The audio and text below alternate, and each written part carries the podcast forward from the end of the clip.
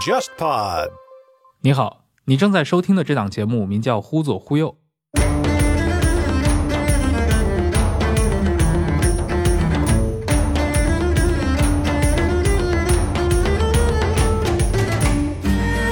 这是一档兴趣广泛的文化沙龙类播客节目，试图为中文播客提供基于经验视角的话题和内容。欢迎你在微信或微博上搜索“忽左忽右”，你会看到一个名为“忽左忽右 Left Right” 的公众号。我会在每一期节目上线后，在公号上发布关于这期节目的延伸阅读材料，并与听众互动，期待你的参与。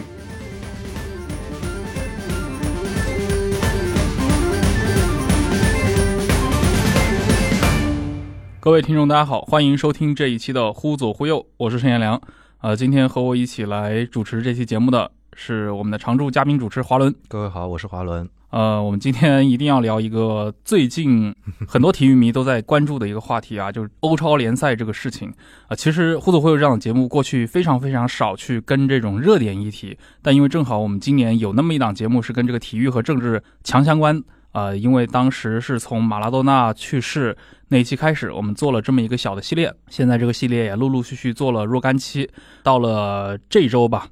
确实我们发现突然就是出了这么一个欧超联赛的这么一个新闻，而且啊，整个的过程非常的戏剧性啊。呃，两日天下可以说四十八小时以内，好像目前看来已经是阶段性的失败了。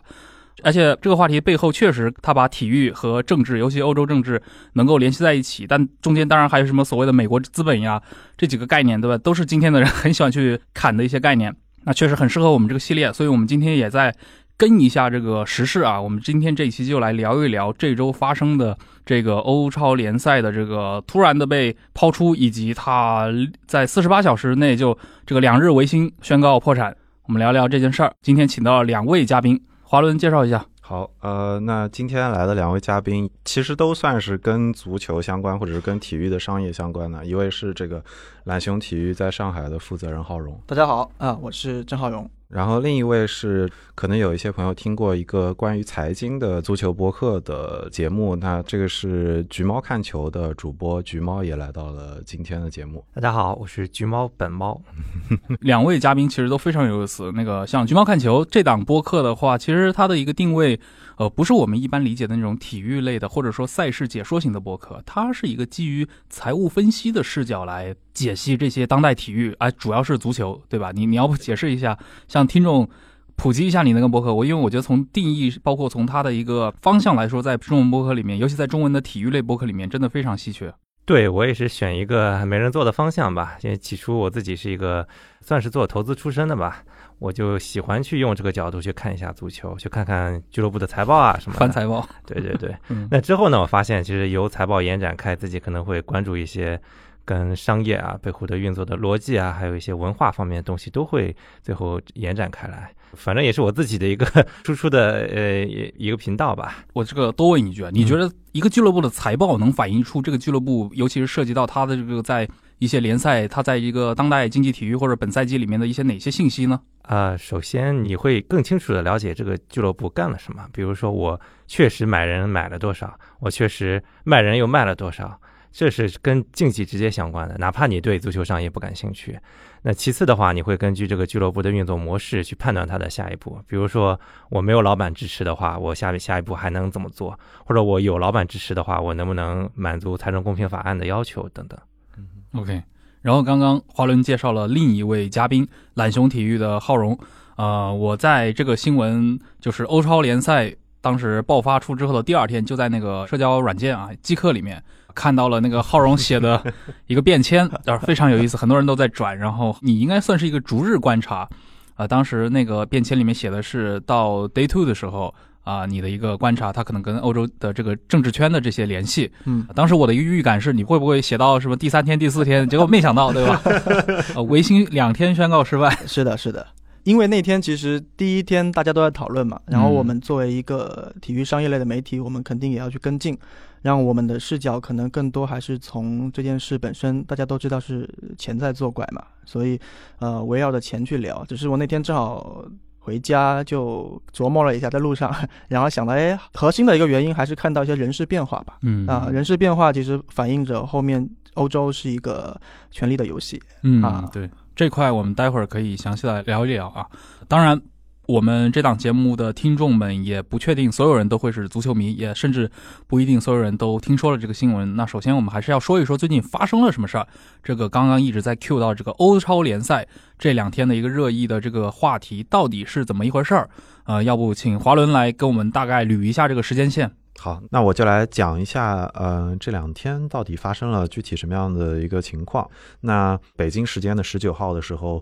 就开始传出来消息，说一些欧洲的俱乐部开始密谋一个叫做欧洲超级联赛的这么样一个洲际的俱乐部比赛。这个比赛会代替原有的欧洲冠军联赛这个赛事，而欧洲冠军联赛是欧足联来管理的，它也是欧洲足球的最重要的管理机构。那十九号。上午呢，就开始陆陆续续出现更多的消息，比如说来自美国的金融机构 J.P. Morgan 承诺说提供了三十多亿美元的启动的资金也好，还是在前几年的联赛的资金也好，它会保障这个联赛会给这些欧洲的顶尖的有名的俱乐部足够多的收入。那到了十九号的下午的时候，就有更多的消息，包括许多家俱乐部已经开始对外发出声明，说我们将加入这个新的欧洲超级联赛。那这些俱乐部数目达到了十二家，他们包括了来自英国的六支球队、西班牙的三支球队和意大利的三支球队。英国的三支球队是阿森纳、切尔西、热刺、曼城、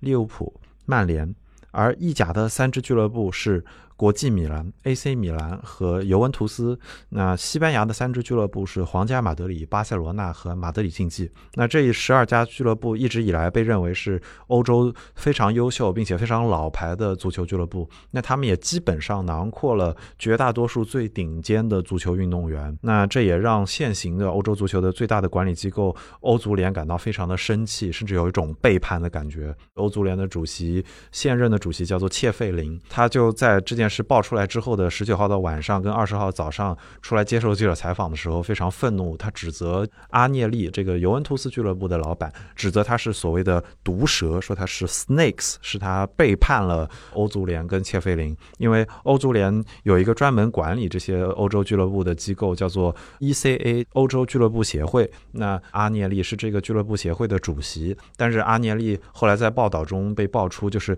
他在成立的这两天前就开始不接欧足联的官员的电话，但是也有一些欧洲的非常有名的老牌俱乐部是没有加入的。那这中间的代表呢，就是来自法国的巴黎圣日耳曼俱乐部跟来自德国的拜仁慕尼黑俱乐部。在加入的这十二家俱乐部呢，他们选择的面对媒体的最重要的这个发言人是皇家马德里的主席，叫做佛罗伦蒂诺·佩雷斯 （Florentino Perez）。那他也有一个绰号叫做“老佛爷”，所以我们今天讲这期节目的时候啊、提到的老佛爷，并不是巴黎的那个老佛爷哈。那这个新出现的这个欧超联赛呢，它一方面是为了十二家俱乐部跟欧洲的这些老牌俱乐部争取更多的收入，那另一方面呢，是他还打破了一个当下的这个欧洲足球的非常重要的这个运作的机制，就是竞争的机制。因为欧洲足球现行的情况是，各国的俱乐部首先要在各国的联赛，也就是所谓的英超也好、西甲也好、意甲也好，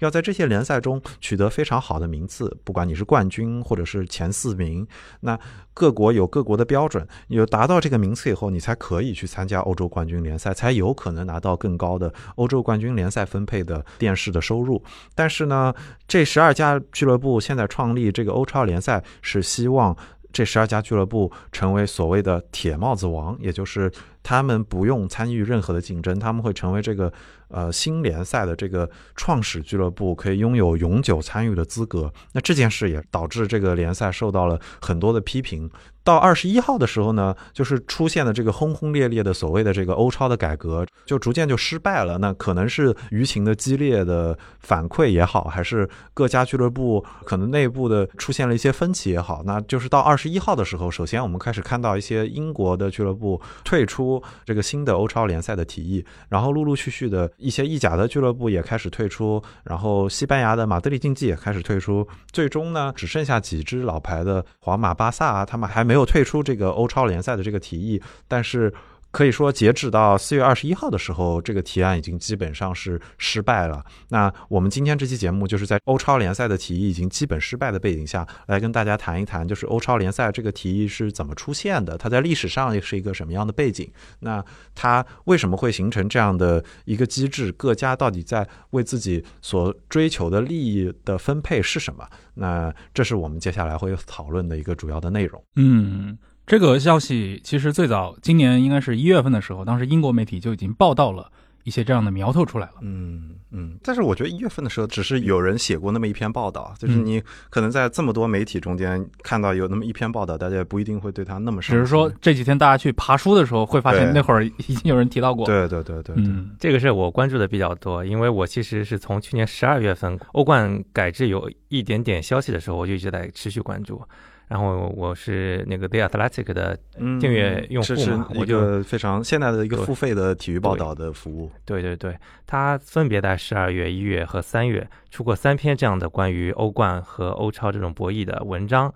所以在一月份的时候，其实发生的事情是欧足联联合国际足联去声明说我们反对欧超联赛。虽然你还没有提出来，但我听到这个动静了。如果你们有球员。参加欧超联赛的话，我们不让你打国际比赛。当时是这么个消息，但确实欧超联赛还没有很清楚那时候。欧超，我觉得第一个就是说。这次为了提出，我们刚才进门之前不是也在聊，就说第一肯定还是因为大家都会说的官方理由是疫情嘛，因为疫情对所有的俱乐部的这个财政情况造成了极大的打击，而这个打击应该是自那个零八年金融危机之后最严重的一次，所以大家账面上都不好看。我我想那个橘猫它看相继出来的财报肯定是很明显的这个情况，但是呃，第二个就是说。这次的这个方案让我们就是有点大跌眼镜嘛，就是两天就死掉。那，你这个故事讲了二十几年了，你最后拿出来这个方案，从我们的角度来看，它的制度建设的能力是薄弱到有点离谱的。你最后只搞了一个官网，跟搞了一条宣传片，就最边缘的东西做的挺漂亮的，但你核心的那些规则什么都立不住，导致了整个事件。现在都已经有点像个笑柄了。你们这些豪门高高在上，或者是说你们都是商业奇才，那你搞出这么一个事情，那我们就说为什么会搞得这么仓促？这个事情做成这样子，就是有一个点，就是刚才也有说一月份那个，其实其实这这事情我一直是把它当成三个参与者在看吧，就是从纯粹从足球来看的话，一个就是豪门，那他们是一个力量。呃，应该也是这二十几年来伴随着欧超这个设想一直存在的一个群体。然后第二个肯定就是欧足联了。那么欧足联是一个欧洲官方的一个足球的管理机构，而且这个管理机构是有欧盟的法律去保障它的。然后第三个肯定就是国际足联。那么国际足联它跟欧足联其实同样属于一个就是存在已久，而且是建立在欧洲的足球发展史才有了这两个机构。那么现在门阀来做这个事情，其实就是去挑战欧足联。嗯，那么这个事情刚开始出来，其实我们看到就是 OK 门阀 VS 欧足联。第一天我们会观察的点就在于说，那国际足联你到底站哪边？嗯，这个是很关键的一个点，因为大家足球世界里头众所周知，就是说国际足联永远跟欧足联也是不对付的，所以这三者之间就形成了一个一个很奇妙的三角。刚才就是说我们会觉得说欧足联就四月十九号要发布这个最新的改革方案嘛，所以可能在一月份国际足联已经愿意。表态一下，我跟欧足联站在一块来反对你的情况下，唯一我们能够解释的就是说，豪门们在这三个月没有取得。极大的进展，所以他们只能在四月十八号这天，很像我们看中国的历史上的突然起事，对，这叫做突然起事，所以导致了最后你的力量、武装力量什么都没有准备好，仓促，对，准备仓促，所以最后也没有得民心，就这个改革就很快就夭折了。嗯，这个欧超联赛这个构想，因为现在我们也知道，整个欧洲的这些球队也可以，比如说参与到这个欧冠里面来。但我其实不太确定啊，他们提出这个欧超联赛跟现有的这个欧冠的这个机制会有什么不同吗？核心的区别就比如说欧洲的冠军联赛，因为是欧足联运营的，所以说至少从现阶段看，过去的二三十年符合欧足联的选择，他们一直是尝试的想要把这个盘子做得越大越好。嗯比如说，有很多人在这次事件中会把它跟 NBA 做对比，那是一个固定的，比如说二十支或者三十支球队，它不做嗯任何的上升跟下降的变化，那就是这么多家俱乐部跟球队运营这样一个比赛。那欧足联一直不是这么认为，欧洲冠军联赛应该这么运作，他们一直是希望，呃，相比于英国，我们都听说过什么曼联啊、利物浦、阿森纳这些俱乐部，那可能塞浦路斯的球队，如果他们有足够优秀的球员，也可以加入到这个联赛里来。那这个可能是传统意义上大家认为欧冠会更接近的方向。但是欧超最核心的一个不同，当然就是。这个现有的组织方，这十二家俱乐部都是欧洲最顶级运动员，你可以说他们占据了世界上最好的足球运动员，他们可能也是世界上足球意义上最富有的呃十二家俱乐部。那他们聚在一起，是认为我们可以组成一个比欧洲冠军联赛更尊贵的比赛，那我们也可以为自己拿到更多的钱。那我们一直以来可以做这件事，我们等于说是。我们占有着非常好的资源，却没有好好开发，所以这个是双方之间利益上的不同，也是欧超跟欧冠中间非常核心的不同。就是不是有点像那种？因为你刚提到十二家全部都是豪门嘛，嗯我们也看到了那十二家的球队，对吧？具体的像英超的，像应该是曼联、呃利物浦、曼城加入了吗？加入了，加入也加入了。呃然后像嗯，对，然后像西甲的呃皇马、巴萨，包括像意甲的几支传统的豪门嗯都参与其中，是不是？我我理解就是这种顶级球队觉得我们来就行了，中腰部的这些全部都踢开，你们也别来玩了，我们这个豪门中自己组成一个豪门联赛。这样的话，因为可能从市场的角度上来说，确实大部分观众看的就是这些顶级豪门。呃，对，其实就是豪门觉得一直以来在欧冠分奖金的时候，自己吸引了全球的目光，但是嗯奖金太多的分给了其他人，所以他们就觉得，既然我们吸引了所有的钱过来，那我们应该分的更多，我就不让其他人分了。你可以想象，就是比如说欧冠的比赛，大家不会看加拉塔萨雷踢顿涅茨克矿工的，大家都会想看皇马 踢利物浦或者这样的比赛。那这可能是这些豪门俱乐部认为他们有这个足够的理由，说我们实际上贡献了最多的这个经济上的收入，那我们当然也应该理应拿回这么多钱。但我我的一个好奇就是啊，那传统的任何的国内联赛，其实不都也是依据这个水平来分的嘛？你像英超，它也经过改革嘛。我们可以说，当年的英超被提出这个概念，跟今天的欧超是不是有一个可以对比性？但是你看英超，它其实就搞成了，而且做得很成功。嗯，刚浩荣提到那个这三股力量嘛，其实当年英超跟 EFL 当时的英甲的管理者，他们之间斗争背后有一个英足总，英足总也像是国际足联那样一个大管家。当时英超是征得了英足总的同意，两方同时把 EFL 给打倒了。啊呃，这一次其实是非法跟 UEFA 站在一起，所以欧超是没有。嗯，那你知道这中间其实我觉得有一点就是不同的地方，就是我们现在在说到英超的时候，都是说英超当年的改制，就是它从英甲转变成英超的这个过程，就是。为什么很多人拿它跟现在的这个变化做对比？是因为当时也是英国最富有的几家俱乐部，也是最有权势的几家传统俱乐部。那但是它是在当时英国的那个背景下，就是可能英国的体育大神还会努力的帮英甲在寻找他们的赞助商，就是并不是现在这个英超，就是你在亚洲都可以天天都有球迷想看的对这么一个情况，是在那个背景下，而且其实他们当时是看到了美国的联赛很赚钱，很大程度上是受到了觉得说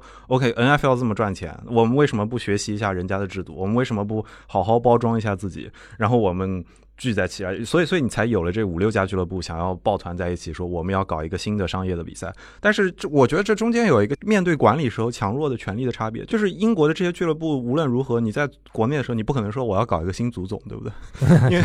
你你你没有你你你很难想象英国这些顶尖俱乐部拍板说我们要搞一个 New Football Association，这不可能，对吧？但是我觉得这次欧超的。某种意义上是有点想要跟欧足联说，我们可以搞一个新的你，我不在乎你是什么样的。一个决裂感更强。对，就是一个是国内的一个真正的意义上，我觉得政府机关对它是有强有力的控制的，嗯就是不管你做什么事情，你不可能忤逆 FA 说我要搞一个新的足协出来，这个在国内我觉得它的控制力是更强的，但是上到就是欧洲的跨国的这些顶尖俱乐部，他们在面对。宇维法在面对欧足联的时候，我觉得这个权力的关系有点不同了。就是相比于你，比如说 FA 之于英国的这些俱乐部，绝对有一个不一定说强势地位好，但是很稳固、不可替代地位好。我觉得宇维法这次可能觉得自己并没有嗯，想象中的那么强势了。就是我们看到那张梗图嘛，大堤要搞新核连胜了。对对，因为我是觉得说，刚才说英超嘛，就是九二九三年的时候，其实也正是因为当时的时代背景，因为英国的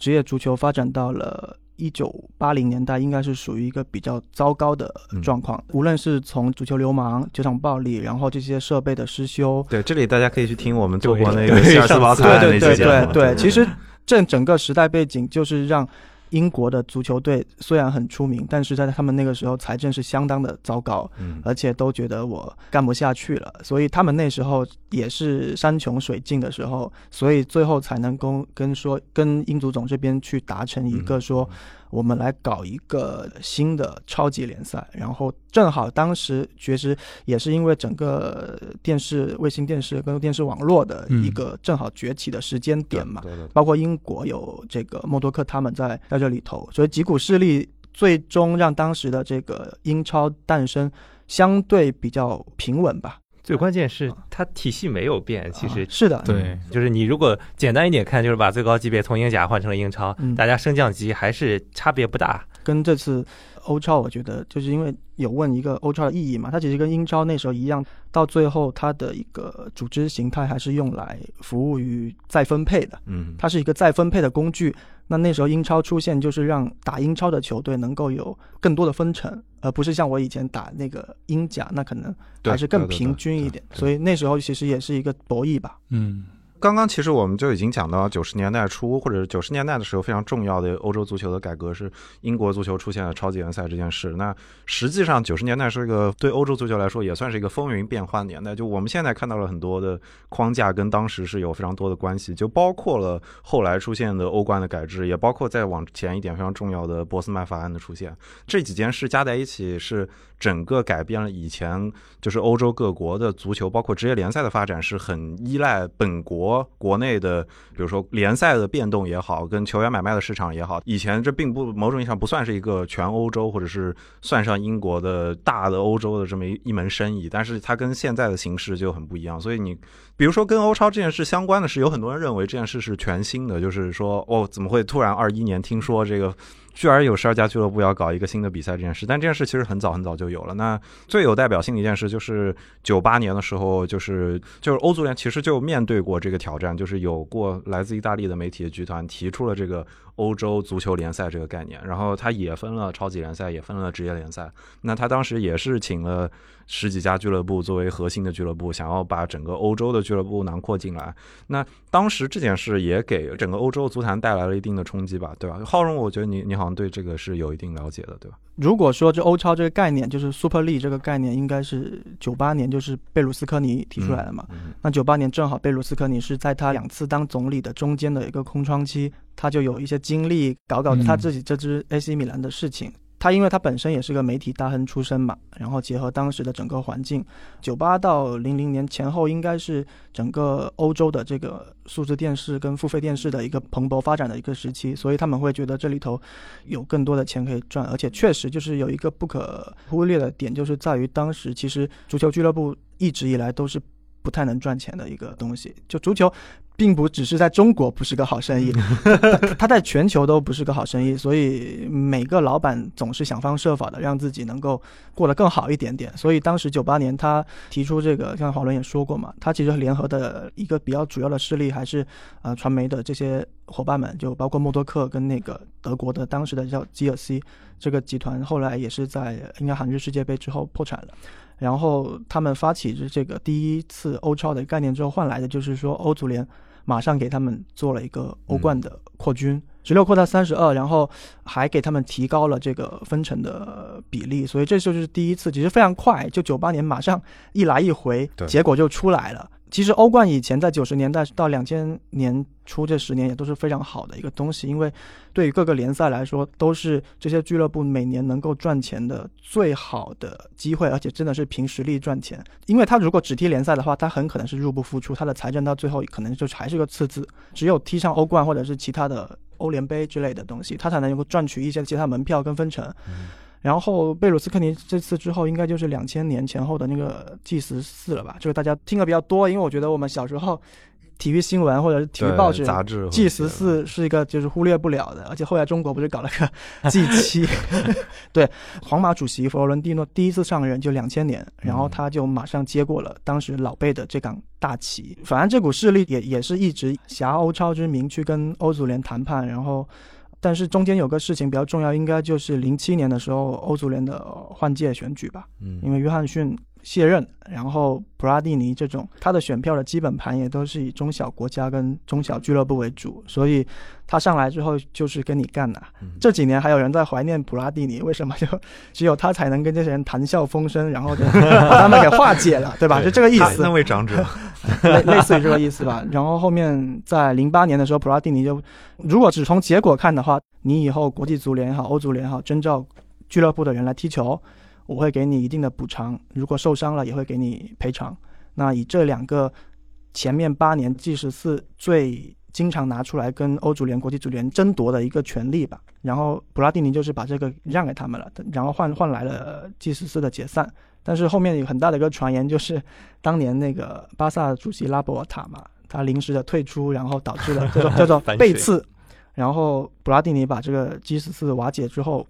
二零零八年开始到二零一七年，就是欧洲建立起了一个普拉蒂尼杠鲁梅尼格的联盟。嗯，那这个联盟，其实鲁梅尼格为什么说鲁梅尼格，就是说普拉蒂尼是把 G 十四解散之后，成立了一个半官方的叫做 ECA 的欧洲俱乐部协会这么一个半官方的组织，然后去网罗这个欧洲的俱乐部。这一开始成立其实就五六十家的这个成员国了，所以你可以知道这其实是非常符合普拉蒂尼的打法的。嗯，他需要更他加了这些小的对的，对的对的。然后鲁梅尼格在这任上应该当了九年嘛，所以这个关系其实很明显，就是一个非常嗯双方也是达成了一定的默契跟妥协的一个权力关系。嗯最重要的事情还是一五一六年，一个是布拉特，一个是普拉蒂尼的的下台，这个其实对于国际足联这一百多年的历史上都是一个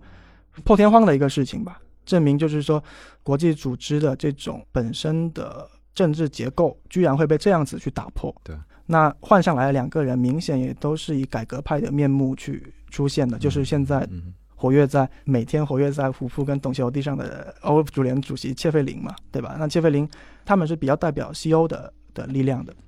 然后切费林起来之后，你就可以看到，正好鲁梅尼格就就下来了，嗯，所以切费林换了一个人，就是拜仁下去，尤文的上来，尤文的阿涅利上来了，所以你可以理解为这几年是一个切费林杠阿涅利的嗯一个结构。所以尤文这几年活得也不错。第二就是阿涅利他把尤文带到了现在这个状况，然后一七年当上了 ECA 的主席。其实对于尤文来说，对于他来说都是一个非常高的话语权的一个阶段了。然后应该就是到今年吧，最重要的一谈会话就是。皇马主席佛罗伦蒂诺一月份到访都灵，跟阿涅利面谈三个小时，出来之后，阿涅利就突然就是摇身一变啊，就跟以前所有的这个政策的方向都改变了嗯，但所有人没有人知道他们在这三个小时到底聊了什么东西。所以前几天这个欧超事情出来之后，阿涅利当时是主席，就是应该是第一个直接辞职。然后就 这个这几天已经被人骂死了。最大输家。那个切费林是叫他什么来着？叫做这蛇蛇，对对嗯对，他已经是 snakes，了所以基本上就如果我们是按这个角度去去看的话，那么这二十三年来，就是欧超主要的推动人还是以这个老佛爷就是始终坚持的，所以他真的有些人。有些人也因为这次被他圈粉，然后真的有人被他圈粉了，就是说什么其他人都是什么怂啊，然后只有老佛爷一个人站着死，这走极端永远有粉丝，真的真的有粉丝。然后另外一个可能就是意大利的，那正好就恰巧就是说从贝鲁斯科尼到阿涅利对对对这么一个过渡，然后英格兰始终也有一个势力吧。那曼联基本上也是一直出现在这上面的，所以我把它就是理解为就三个核心的力量。这个核心的力量是欧超的一个推动者，也并非是说我们现在都是说美国资本嘛。那其实这个故事，如果你往回回溯的话，欧洲本土的这些豪门一直都想做这个事情。就你刚刚提到的，普拉蒂尼在零七年、零八年的时候做的那个，就是欧足联会给你的球员参加国家队比赛给出场费，就是这个背后实际上也是就是这些大俱乐部跟这个不管你是洲际的也好，还是国际足联之间的博弈的其中一环，就是这件事背后实际上是当时是有一个官司叫做。我我现在只能把它称为 Olmos case，就是奥莫尔斯案。那那这个案子本质上就是 Olmos 是个小球员，嗯当时是比利时某一个足球俱乐部的球员，然后比利时这个俱乐部，我也只能把它称为这个 Charloy Sporting，因为我不知道怎么念，就是查洛伊竞技。那他们当时的争议只是说，这个受伤的 Omes 在他转会到这个查洛伊竞技之前一年参加国际比赛时候受伤了。然后这个俱乐部为他付了转会费，却没有拿到他相应的表现，然后他们就为此打了这个官司。一开始是一个小官司，然后大概是几个月后的时候，G 十四全部来了。G 十四说我们可以来帮你，因为 G 十四背后的当时的目的就是觉得这个案子本身就是我跟国际足联跟欧足联谈判的一个筹码，就是他实际上是通过这件事逼得国际足联跟欧足联给他的妥协是，以后这些你们的职业球员如果去踢国际比赛的时候，会给俱乐部一定的可能的出场费也好，补偿费也好。那这件事，它本质上还是一个帮欧洲最富有的俱乐部增加自己权力的过程。因为就是你可以理解为说，欧超这个诞生，或者欧超想要巩固自己的这个势力的原因是，他们想要击败或者他们想要甩开本国的其他俱乐部，他们想要变得更富或者更强，对吧？那经过了比如说欧冠十年来的改革，就从九八年或者九五年的博斯曼法案到大概零七年、零八年这个阶段的时候，我们已经逐渐奠定了一个现状，就是。最优秀的国家队球员基本都集中在这些欧洲最大的俱乐部里面，就是 G 十四的主要成员，甚至加到十八家的时候，我觉得基本上就是十八家的这些俱乐部可能占据了欧洲最好的各国的球员。所以你想象一下，如果他们的球员去踢国际比赛的话，还会给他们补偿的话，那这个俱乐部等于他们权势又增加了一步。所以这个也是就是这些欧洲的顶尖的俱乐部在跟洲际的这个管理者之间的磨合中的一步，就是他可能是。其中的一小步，但它始终是就是双方在每一个场合都有这个博弈的这个过程。OK，刚刚还有一个地方可以引到的地方，就是浩龙说到那个，比如说英国这一侧的势力，他去加入欧超或者是这个欧洲的这个更上一层的这个顶级联赛这个构想的时候，就是我我有点想提到的，就是英超曾经有过一个类似的 idea，就是他们有过一个类似的超出自己范围的这么一个国际赛事的构想，叫做第三十九轮。就是现在英超是十九支球队踢，每支球队相互之间踢两场，然后是三十八轮比赛。那英超当年是极力推动过这个第三十九轮的概念的，甚至就是你可以很清楚的看到，什么曼联的佛爵爷一开始是对此嗤之以鼻，后来又说什么，你看我们亚洲行有这么多的曼联的球迷，我们觉得这个 idea 是可以搞的。然后他们当时还举了 NFL 或者是 NBA 在欧洲办比赛的例子，就说啊，你看这个是应该可以考虑的。就英国的这些球队没有放弃过这件事。你具体的这个第三十九轮是什么呢？就是中间有一轮是放在一个中立的外国。嗯，那这一轮比赛主要是为了收视率，跟就是等于你到国外再圈一遍钱。嗯，他当时好是曼联跟绿城有过一场比赛，结果但是他上座率完全没有达到他们想象的那个地步，就是他们当时可能有一点高估，就是亚洲市场真正的消费能力吧。就好像卫报后来还写过，就是说足球跟英国都输了，就是以为我们可以赚很多钱，然后发现并没有做到这件事。对，其实刚提到那个英超在搞的事情嘛，其实就在去年年底十一月，差不多。对，以曼联的曼联的老板吧，格雷泽以及。说曼联的呃 CEO 伍德沃德以及利物浦的老板亨利，他们就做了一个大图景计划。那个的话，其实跟欧超是有一些相像之处的。像欧超最犯禁忌的一个点在于它的十五个铁帽子王嘛。嗯。但当时。Big Picture 里面最犯人禁忌点在于，以后我们的投票权集中在 Big Six 里面。嗯，就当时他让了很多利，他嗯为了获得一些小俱乐部的支持，那他选的一个对象是 EFL，就是英冠、英甲、英乙，就下面三个级别。嗯，因为那个时候这个三个级别的球队是真的苦的不行了，然后英超又没有达成一个。补助他们的一个协议，所以这时候他拉拢他们说：“我们如果搞成了这个计划的话，我可以把很多钱分到低级别。就其实跟欧超一样，欧超也有一些画一些饼嘛，说如果说我这个成功了之后，我会给每个国家的团结费也多一点。对对。但实际上这个你反过来想，说我当前收了这笔钱的话，我的代价是以后我彻底丧失了一些绝对的话语权，比如说投票权。”又或者说，比如说有了铁帽子王之后，你的晋级欧超的这种权利，嗯，对，这是大图景跟那个欧超的一个联系嘛，嗯嗯，就是我觉得他可能对比的时候，你会觉得九八年的那次欧超的提议里面，他甚至很明确的有一个计划，说有百分之十的收入我们要给业余联赛，有给。低级别的联赛也好，但是我觉得这一次的话，他只是嘴上说一说，他甚至连一个提案，他没有把这个写在他那个提纲里面。出来的时候什么都没有。听到这个新闻，我的反应就哦，我为什么要相信你，对吧？你可以今天告诉我说你要给，然后你改天再不给吗？是啊，所以这个就是这个事情最诡异的地方，就是你看到这么一群在欧洲打磨这么多年，而且即便是你所谓的美资，他们也全部都是在美国这种。体育模式跟联盟里头出来的老板，嗯，手下谁没几十个律师去做这个事情？嗯，但是你们居然连一套像样的，或者是说能够稍微对外展示一下的方案都没对对对拿出来。对，啊，这这个时候，其实我想要提一点阴谋论的角度啊，或者不一定阴谋论的角度，就是我觉得，就是我们刚刚这一通梳理完，都觉得这是一个大俱乐部在跟欧足联抗争的，或者说欧足联是被动的，大俱乐部是主动的提出了这个计划之后提出了这个想法。但是我恰恰是觉得，这就是大俱乐部拿出的方案之仓促，有一点让人怀疑，就是他们到底这中间的准备到底有多准备好？是，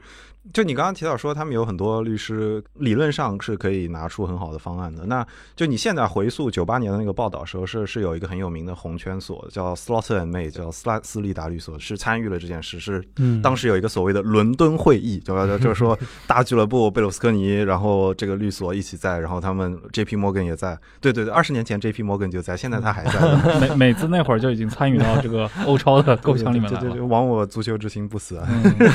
但是我不知道为什么这次他们给出来的东西是如此的，好像什么都没准备好。而且你看政治上获得了这么逆反的反应，就是当时是我忘了是马克龙先出来说，还是还是 Boris 好像是马克龙先说的吧？就是感觉这些政治家很快就跳出来了。嗯但是就是你当初觉得这么重大的一件事，你提出来的时候，你应该准备好啊。而且他们打出的口号是什么？捍卫欧洲价值。嗯，嗯，哎，你刚提到那个就是九八年那次，就是像贝卢斯科尼他们提出的这个最早的欧超构想的时候，当时像那个斯利达律所，像贝卢斯科尼他控制这个媒体集团嘛，包括像 J.P. 摩根他们这种金融资本，就已经在开始形成合力。而且你刚提到一个词啊，叫伦敦会议，是一个现实中真的发生过的一个会议吗？还是说只是一种形式的形容？就各方都不承认啊，但是 没有发生过的一场会议，但是媒体都认为发生过了。非常期待将来有这个当事人的一些回忆录对被推出。所以我是很怀疑，就你刚刚说他们有很多律师，有没有就为什么没有写出这些？我觉得可能律师都被坑了，就是 就各各家律师觉得我靠，为什么？因为有很多时候都是这样的，就是公司的老板先拍板，然后法务才知道，怎么会？约束不住老板。而且这次确实是真的是老板自己做的决定啊。嗯，任何的球员、教练，甚至连俱乐部内部的董事，很多都表示自己不知道。今天那个巴萨那篇巴托梅乌那篇已经讲，了呀。今天出了一篇新闻。今天他们不就是说，当时密 谋的时候说，我们要直接跟老板谈。对是 J P 啊 Morgan 说，我们只跟各球队 CEO 谈，我们不跟下面的小喽啰谈。对啊那这就是说，老板们能谈出这么一个结果嘛？就而且，如果我们假设今天这篇新闻是对的话，那巴托梅乌如果一开始是主导者，后来变成佛罗伦蒂诺的话，那他确确实实，你就感觉他一直在变，一直在变，就没有没有没有想好过，也没有真的有那样一个联盟过。对啊，所以我 day 三的那天起床，我第一想法就是，哦，第一没有 day 三了，第二我就是说，哎呀，你还是那个欧洲啊，还是那个散装欧洲。对所以我觉得这次我有一个问题想要问你们俩，就是我不知道你们俩是怎么想的，就是你们觉得在这这次事件发展到今天这一步，就我们暂且认为，就是 Super League 这个 idea 可能至少暂时就已经失败了的情况下，在这两天中有谁是大赢家和有谁是大输家？我先说，我觉得一个大输家吧，就是这十二支带头造反的球队，因为对他们来讲，其实你刚刚都说了，这个欧超这个概念，他们拿来用来作为砝码跟欧足联博弈用了二十多年了。这一次我真的把这个码给摆出来之后，发现失败了。那么以后再过十年，如果他们还想再拿这一套来进行博弈的时候，它还能管用吗？这个可能欧足联已经或者其他人已经知道说啊，原来也就这个样子。嗯你真的你也没法真的脱离整个欧洲的情况去建立一个新的联赛。那以后他们是不是跟欧足联进行博弈的时候，确实失掉了一个非常重要的武器？嗯，嗯，那你觉得有赢家吗？赢家其实我本来简单的想的话，会觉得是欧足联。嗯，这次他获得了一个没有人可以挑战他权威了，他已经把豪门都打倒了。但我其实又在想，这件事不见得对欧足联全部都是好事，因为其实我相信大家，尤其在第一天左右的时候，大家其实真的会担心过，也不能说担心啊，这样透露出立场，就是大家可能觉得这件事真的要成功。嗯嗯嗯因为我当时也想过，说虽然有民意的一个加持，但是其实欧足联手中确实什么也没有，嗯嗯豪门资源就是在豪门手中。所以我现在又在想，如果你说欧足联真的说是大权在握的话，也不见得。嗯嗯，赢家跟输家，我个人会不太好从这个角度去判断他们吧。然后就是刚才橘猫说，十二个俱乐部肯定是血亏嘛。那你像比如说像国际米兰的这个苏宁，小张总是吧？嗯 那么本来是有机会今年同时拿第一个中资冠军加一个 Super League 的这个 JP 摩根大礼包的，对吧？现在突然就有一半就是最主要的一个金钱这方面的东西没有了。但这个都是笑话吧？就是我觉得这几天段子也挺多的，包括赢家。你说那个那穆里尼奥是不是赢家？欧超两天里头唯一一个被解雇的，拿到违约金的主教练是吧？嗯？你如果回到我刚才说最开始说那三个势力的角度去看的话，那彭博那天有说一个消息，我觉得还是挺重要的吧，嗯就是说。欧足联其实这几个月一直在找一个总部在英国的一个基金公司，但它的资本来源主要还是以中东为主，跟嗯可能有一部分软银。那么这个公司它是叫先驱 CS 还是什么的？新闻里头有说欧足联去跟这群人要融四十几亿，那么四十几亿是跟 JP Morgan 这次给出的四十几亿美金其实是接近的一个数字嗯啊、然后彭博的消息是说，在欧超这个消息出来之后，欧足联提高了这个募资的数据，要募到六十几亿。所以就是说，欧足联这六十几亿接下来怎么用？我认为，起码从制度上，他肯定还是要去想方设法补偿到豪门的。可能我们一般会想说，豪门接下来就吃不了兜着走了。嗯但是欧足联它其实真的也需要豪门。第二个关键点在于说，这个基金公司曾经在一八年的时候是跟国际足联在谈嗯。世俱杯这件事情。嗯。啊那么英法利诺他们官方不愿承认的一个方案就是，这个中东财团一口气给国际足联两百五十亿，嗯其他的收入这个财团自己分掉。所以英法蒂诺想推这个事情，当时为什么最后没有通过？基本上所有的报道都是指向了欧足联在投票里不同意这个事情。那么欧足联他当时代表的就是切费林跟阿涅利他们嗯包括 ECA 这个欧洲俱乐部其实也是不通过的，觉得说这个世俱杯分了我们的钱，还耗费我们球员的这个时间精力，嗯所以关键点就在于说，当时这个基金啊，这次又出现了。我的揣测是说，FIFA 这次愿意去占欧足联的一个原因，嗯肯定是在世俱杯的这个关系上达成了某种默契。啊，这里头的这几家出现的 机构太过于巧合。那么很有意思。回到欧超这个事情，那么有两个机构是一定要注意的嘛，就是一个就是曼城，我们刚才不是在说曼城是最后一个加入的，而且很可能是那个最摇摆不定的人，因为纳苏尔不缺钱，就是曼城的老板，就阿联酋的老板他也不缺钱，他加入欧超唯一的可能性还是面子的问题，嗯。我需要跟你们带我一起就玩，那最后证明曼城是第一个宣布退出的，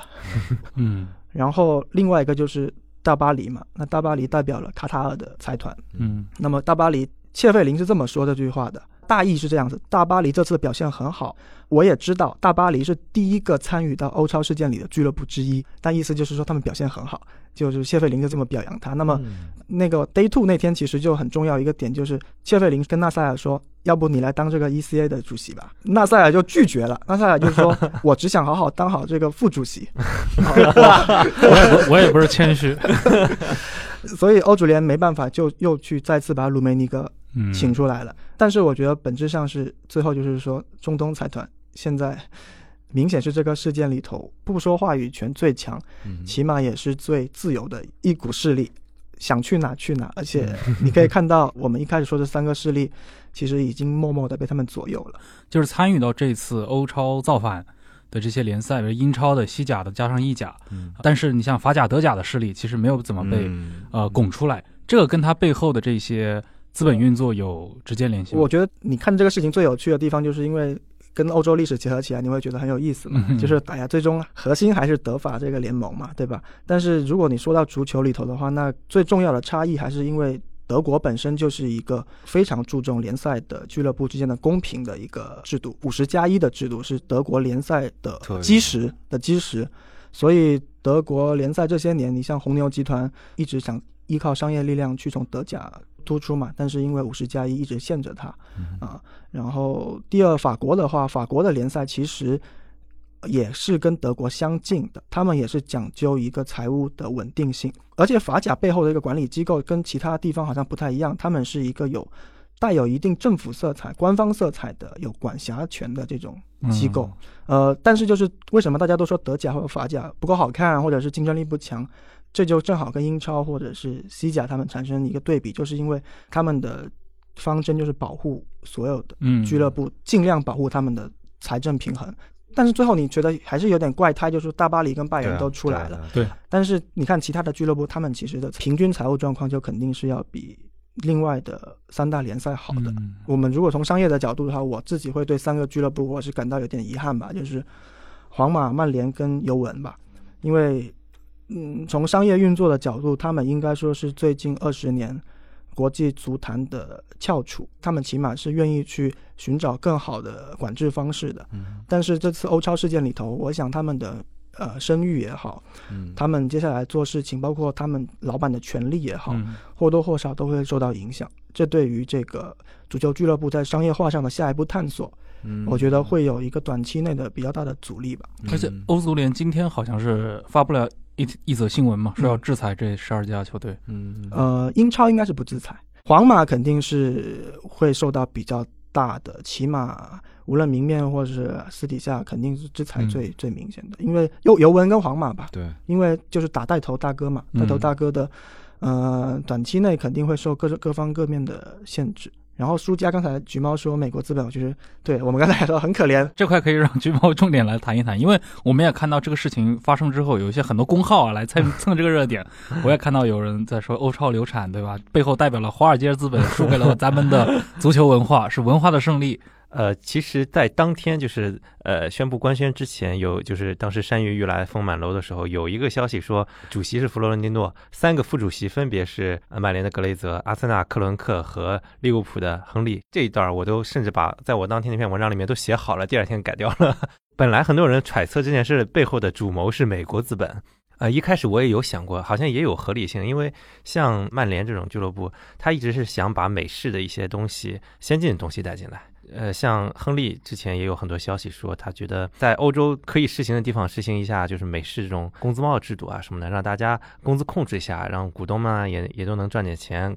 俱乐部嘛也都财政很稳定。但是他肯定不能在整个欧洲实现。那我在整个这个二十个队的中间实行这个工资帽，确实也在披露出来的那个一些纲领性的规定里面有这个工资帽，或者说财政控制的一些。但是最后其实证明，虽然他们贡献了一部分力量，但其实真的不能说他们是主谋。嗯而且你说 J.P. Morgan 二十年之前就有他，现在也有他，他是一个商业银行。很多人说是 J.P. Morgan 给了他们很多钱，他是借给人家的，是抵押贷款，这东西不是不还的。所以你说是美国资本溃败给这个，确实有点溃败了给欧洲价值观。这个就是就是我认为我眼中的赢家跟输家，恰恰跟你这些是补充起来了。就是我恰恰觉得这件事上赢家的是英国跟法国这些出来说话的政治家，嗯嗯，就是这件事本身可以跟你没有关系。哎，对，这就是一点，就是今天这个事情本来是一个其实联赛内或者说这个体育界里面的一个新闻，对啊但是你会发现很多第一时间，像马克龙也好像那个鲍里斯也好，包括一些欧盟官员，对吧？对都跳出来发表意见。就是我不知道是是他们受了欧足联的压力，还是他们跟欧足联谈好了说我们要站出来集体就各国我们要坚定的站出来反对，还是他们受到了民意强烈的感召？或者纯粹是一个因为我的选民关心这个事儿。对对对对都可以。但是最终的结果就是，你觉得这件事变成了一个欧洲的胜利，一个这个欧洲各国自己的胜利。那反过来，美国是输家了吗？就是从胜利走向胜利，就是实际上，我觉得美国资本在欧洲玩的时候，始终有一种，当然这也是可能是中国人看他的时候会有一种，你觉得非我族类，其心必异。你你不管要带进什么进来，因为你跟我们本身就不一样，所以你要做的事情一定是坏事。就二十年前是贝鲁斯科尼带的头，现在你 不管是你说巴托梅乌带的头，还有欧伦蒂诺带头也好，你没有听说是亨利说他就是有一些捕风捉影的事情，但是我是觉得就他们不一定大到可以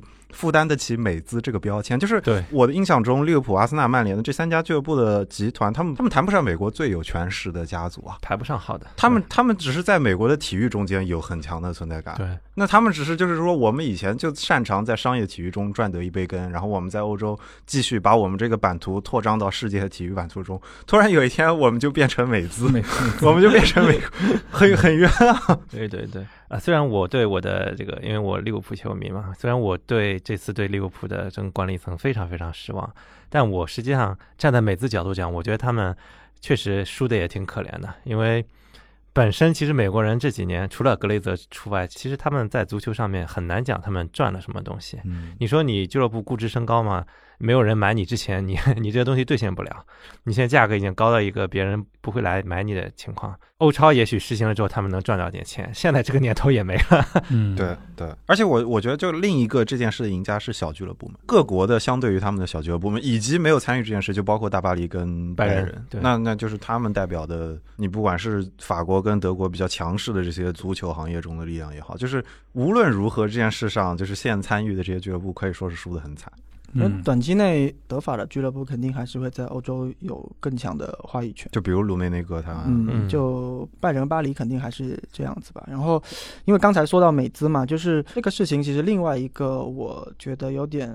更不理解为美资吧，我觉得更多还是一个他们试图去把美国的模式移植到欧洲过来。但这个模式实际上，其实甚至上世纪八十年代，欧洲人肯定都有人去想过要做这个事情了。因为嗯你看美国人做这个事情赚的挺好，而且提前面提过嘛，当时欧洲俱乐部真的过得挺惨的。嗯就是大家都想要找一个新的方法去呃解决我的财政问题的时候，呃美国模式肯定是一个他们必须要去参考的事情。后来发生的事情就是说一直落不下来。那呃，我们就说几个最简单的特征就好吧。就是其实美国模式整体你可以把它理解为是一个呃联盟化的东西，它是个联盟化的东西，就是说他们没有升降级，然后他们是讲究特许经营权嘛。说白了，美国的体育联盟它是一个法定的。有垄断豁免的一个一个机构吧，这个最搞笑就是它其实是跟欧足联一样的，欧足联在欧洲的法欧盟的法律里头也是有一种所谓的垄断豁免的这种一种一种权限。简单说一下他们的发展历史嘛，因为美国以前你以 MLB 作为过程来看就好，他们是一个一个联盟打一个联盟，互相联盟互相之间的竞争，嗯。最后最后好的联盟留下来了。它其实也有金字塔，嗯它金字塔这上面的东西就是一个我没法升降，虽然它没法升降级，但它就是最好的，确保的一个东西是球员的流动。我小联盟也好，我什么农场也好，我的球员是可以往上升的，但是我的球队就不行了。啊，那就保证了说我球队的投资人也好，我球队也好，它是一个财政稳定、嗯，安全，然后除非他今天真的不想玩或想卖掉了，那他可以去处理这个事情。就是你最近几天大家会去妖魔化说美国体育就是娱乐化，就是忘忘记了体育精神。呃，如果用一句话来概括，就是说，其实美国它是要把娱呃业余跟职业去分开，把职业搞到最好的，你就来看这个，你们最牛的人就来玩这个，就要打这个比赛就好了。那么欧洲的历史就是说，它更早发生，所以它业余跟职业其实本质上是结合的。就是我业余可能是第九级、第十级，嗯但是我我厉害的话，我可以一直往上打，打到第一级去。我这个金字塔是是这样子的金字塔，我球队既可以流通，我人员也可以也可以流通，我还允许上面我有一个管理我的机构存在。中国球迷有时候这种这也骂那也骂，欧足联他也骂，就说你们这个中间商机构 中间商赚差价，中间让人家这个一百多年就是欧洲的传统，就是默认有这么一个管理机构在那里。那你可以说它腐败或者那些变相带来的这种这种问题，因为它是垄断机构嘛，那肯定会有。这一次最大的呃被人诟病就是他没有把这个金字塔设计好嘛，嗯对就是人家已经说了，哎，我是十五个位置，然后我还留了五个位置给其他的欧洲球队。其实他就是说我我也是有升降级的，是吧？我不是个完全封闭的系统，我还是适应了你们欧洲的特色的。但问题就在于说，它这个结构，哎，那你怎么跟其他的原本的那些对对对中小俱乐部连接起来，是吧？他没有讲出这个联系，所以才会被这么多人反对。最后一个点就是，像瓜迪奥拉他不就说了嘛，他就是说，如果每支球队都不想赢，是吧？嗯那还叫比赛吗？就嗯大概这个意思，就是说，如果一个是封闭的体系里头，大家都哎，今天摆烂，这赛季踢得不好，那就摆烂好了，反正我不会降级，然后我下赛季重新回来，是吧？那也有点极端吧。但反正这些事情发生之后，还是让我觉得说，就是这种所谓的制度移植，就是非常非常的艰难的，对，在地化其实非常不容易做到，非常艰难，而且嗯。真的不是这这一次的问题，是这个故事已经讲了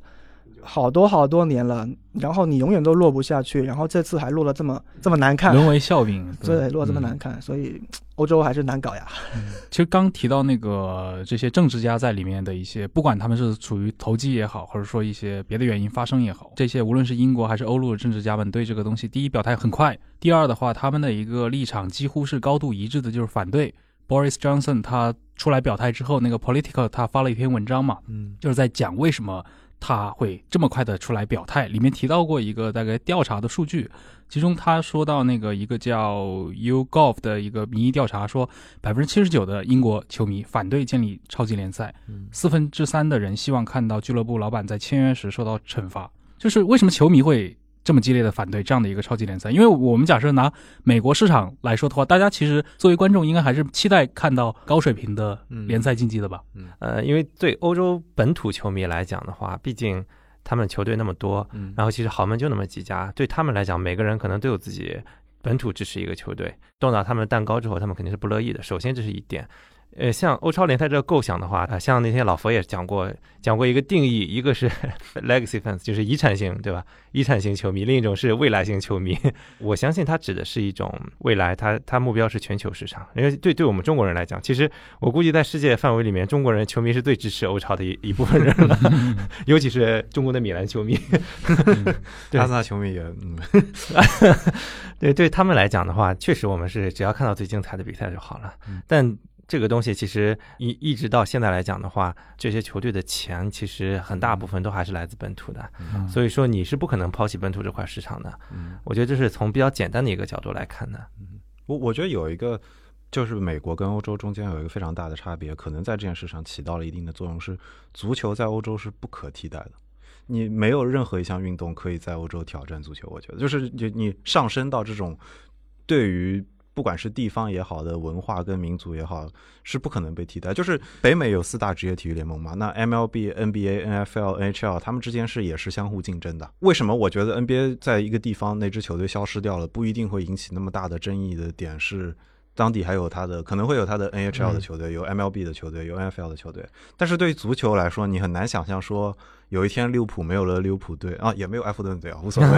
那那我换一个城市哈，换一个 一个队的，换换一个只有一个队的城市。你想象一下，就是如果没有了足球队这件事是不可能发生的。它跟它的传统绑定的真的太紧了，就是它真的是各地文化的一部分。就我自己去过的毕尔巴鄂的主场跟毕尔巴鄂竞技，那它的主场叫圣马梅斯。就是就是圣马梅斯球场，那圣马梅斯球场，比如说对于毕尔巴人来说，那是他们城市的这个就是史上的一个圣人，对吧？就是到这儿传教然后住下来的一个牺牲掉的圣人。那圣马梅斯这个地方就跟这个球队的文化绑定起来了，你很难想象说今天有一天我把这个圣马梅斯去掉了，那我毕尔巴鄂还何为毕尔巴鄂呢？就就这个是我觉得就是你美国的城市很少有跟球队绑定到这个程度的，就是。我我我能想象，也许就是你说有一天洛杉矶没有湖人了，湖人搬到纽约去，能想象。人说就是，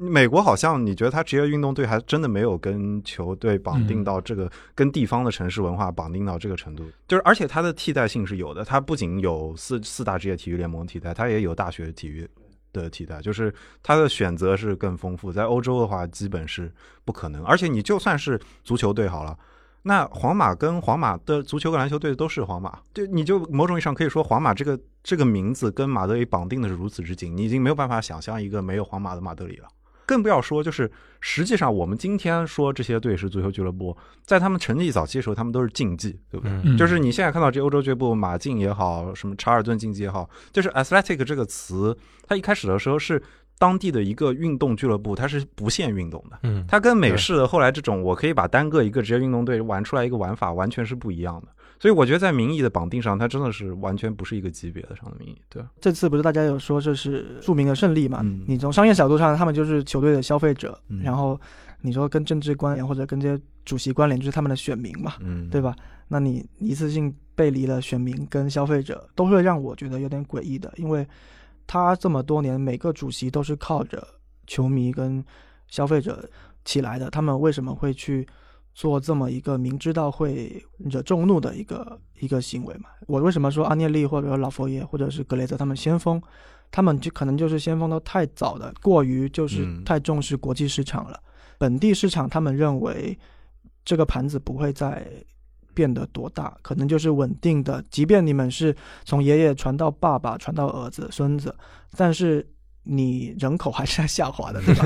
你你盘子就是这么大，那么现在他们到底要如何去增加收入？他们可能太执着于这个问题了。然后中国也好，呃，美国北美是吧？然后印度这几块、东南亚这几块比较大的市场，可能是这几家俱乐部比较重视的一个地方。所以你也可以从中国的这种球迷的社区的评论里去感知到 这种远东市场的反应，对吧？我我有一个比较认真的问题，就是也算是专业的问题，想要问橘猫，就是老佛爷在他提出这个方案的时候。提到的很重要一个所谓的 justification，就是他给出的理由是说，或者他认为踢球的人越来越少，足球的前景是在下滑，足球甚至在走向一个逐渐下滑的这么一个阶段中的。那你觉得从各个俱乐部的收入跟财报，不管他们欠债的情况也好，融资的情况也好，嗯，你觉得老佛爷这句话是危言耸听，还是就是言之有物的？就是足球危机是不是真的存在？首先，我是认可足球有这种危机的，但是在财务上其实。你除去疫情这个因素的话，其实暂时没有体现出来的，因为前面五年其实是转播市场一个极大的泡沫期，呃，各家的转播合同都，尤其是英超，就是达到了顶峰。如果不是疫情的话，我是呃，大家是会预计到下一步转播市场是有一个平的，或者说是有微微的下滑。但是我觉得，但各家俱乐部来讲的话，它的收入在疫情之前也都还是在上涨的。从财务上其实看不出来，但是大家应该也都知道，看球的人的年龄在增长，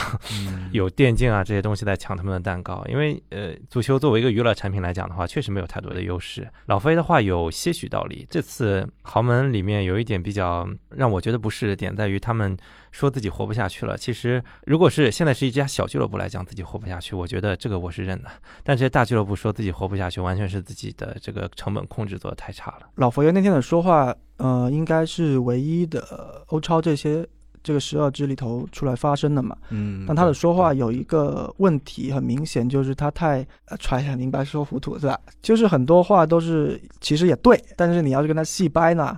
你就是何不食肉糜这种感觉。橘猫说的，中小俱乐部都没跑出来，或者已经死了，说说这个，说足球死了，或者说我们已经快死了，救救我们吧。就是老佛爷那段话，就是还是辩解的成分更多吧。但是就是为什么有些人会被他说服呢？就是你说的不对嘛。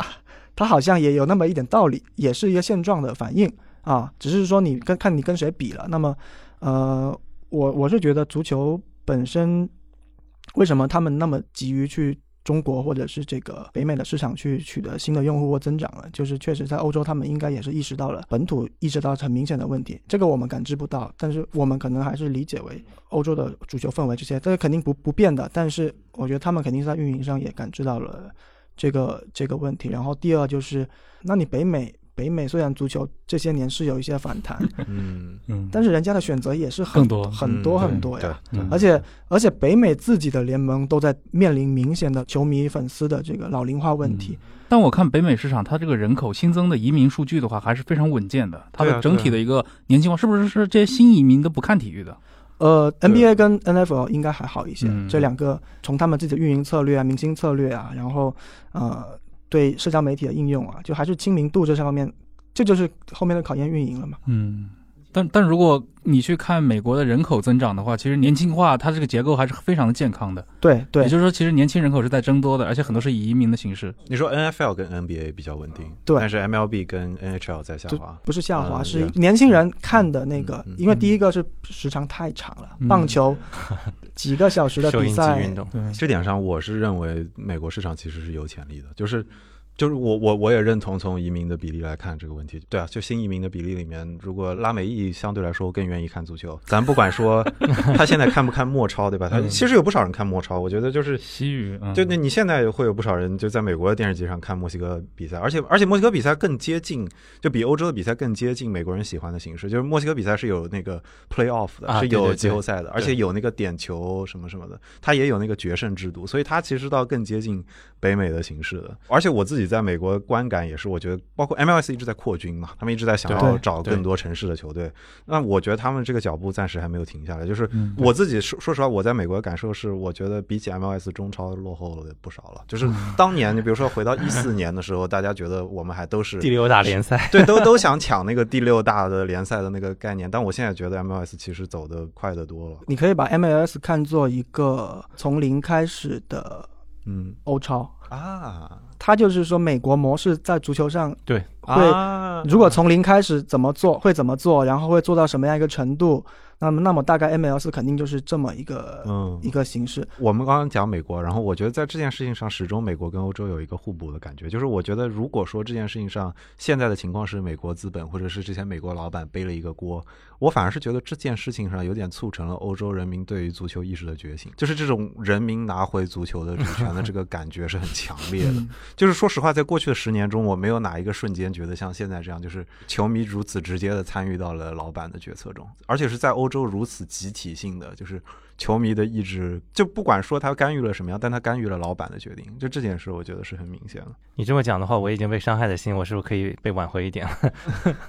对啊，但是就名义上的回到哈，我们不知道后面会怎么样。但反而刚才说赢家输家嘛，那我肯定不会认为球迷是赢家嘛，球迷可能比美资更可怜吧。从可怜的角度来说，肯定还是更可怜的，因为就这几个大佬在博弈的情况下，球迷不可避免的还是要面临像票价上升啊，嗯其他的很多的这个福利的，我感觉没有什么增进的空间了嗯。啊。我觉得从一个长远的角度，就是佛爷说的那个足球陷入危机的情况，我觉得可能会出现的一个就可以用来判定的标准是，就比如说现在，就是今年出这个事情的时候，欧洲的这些国家的这个议员或者是政治家是抢着要出来发声的，就是。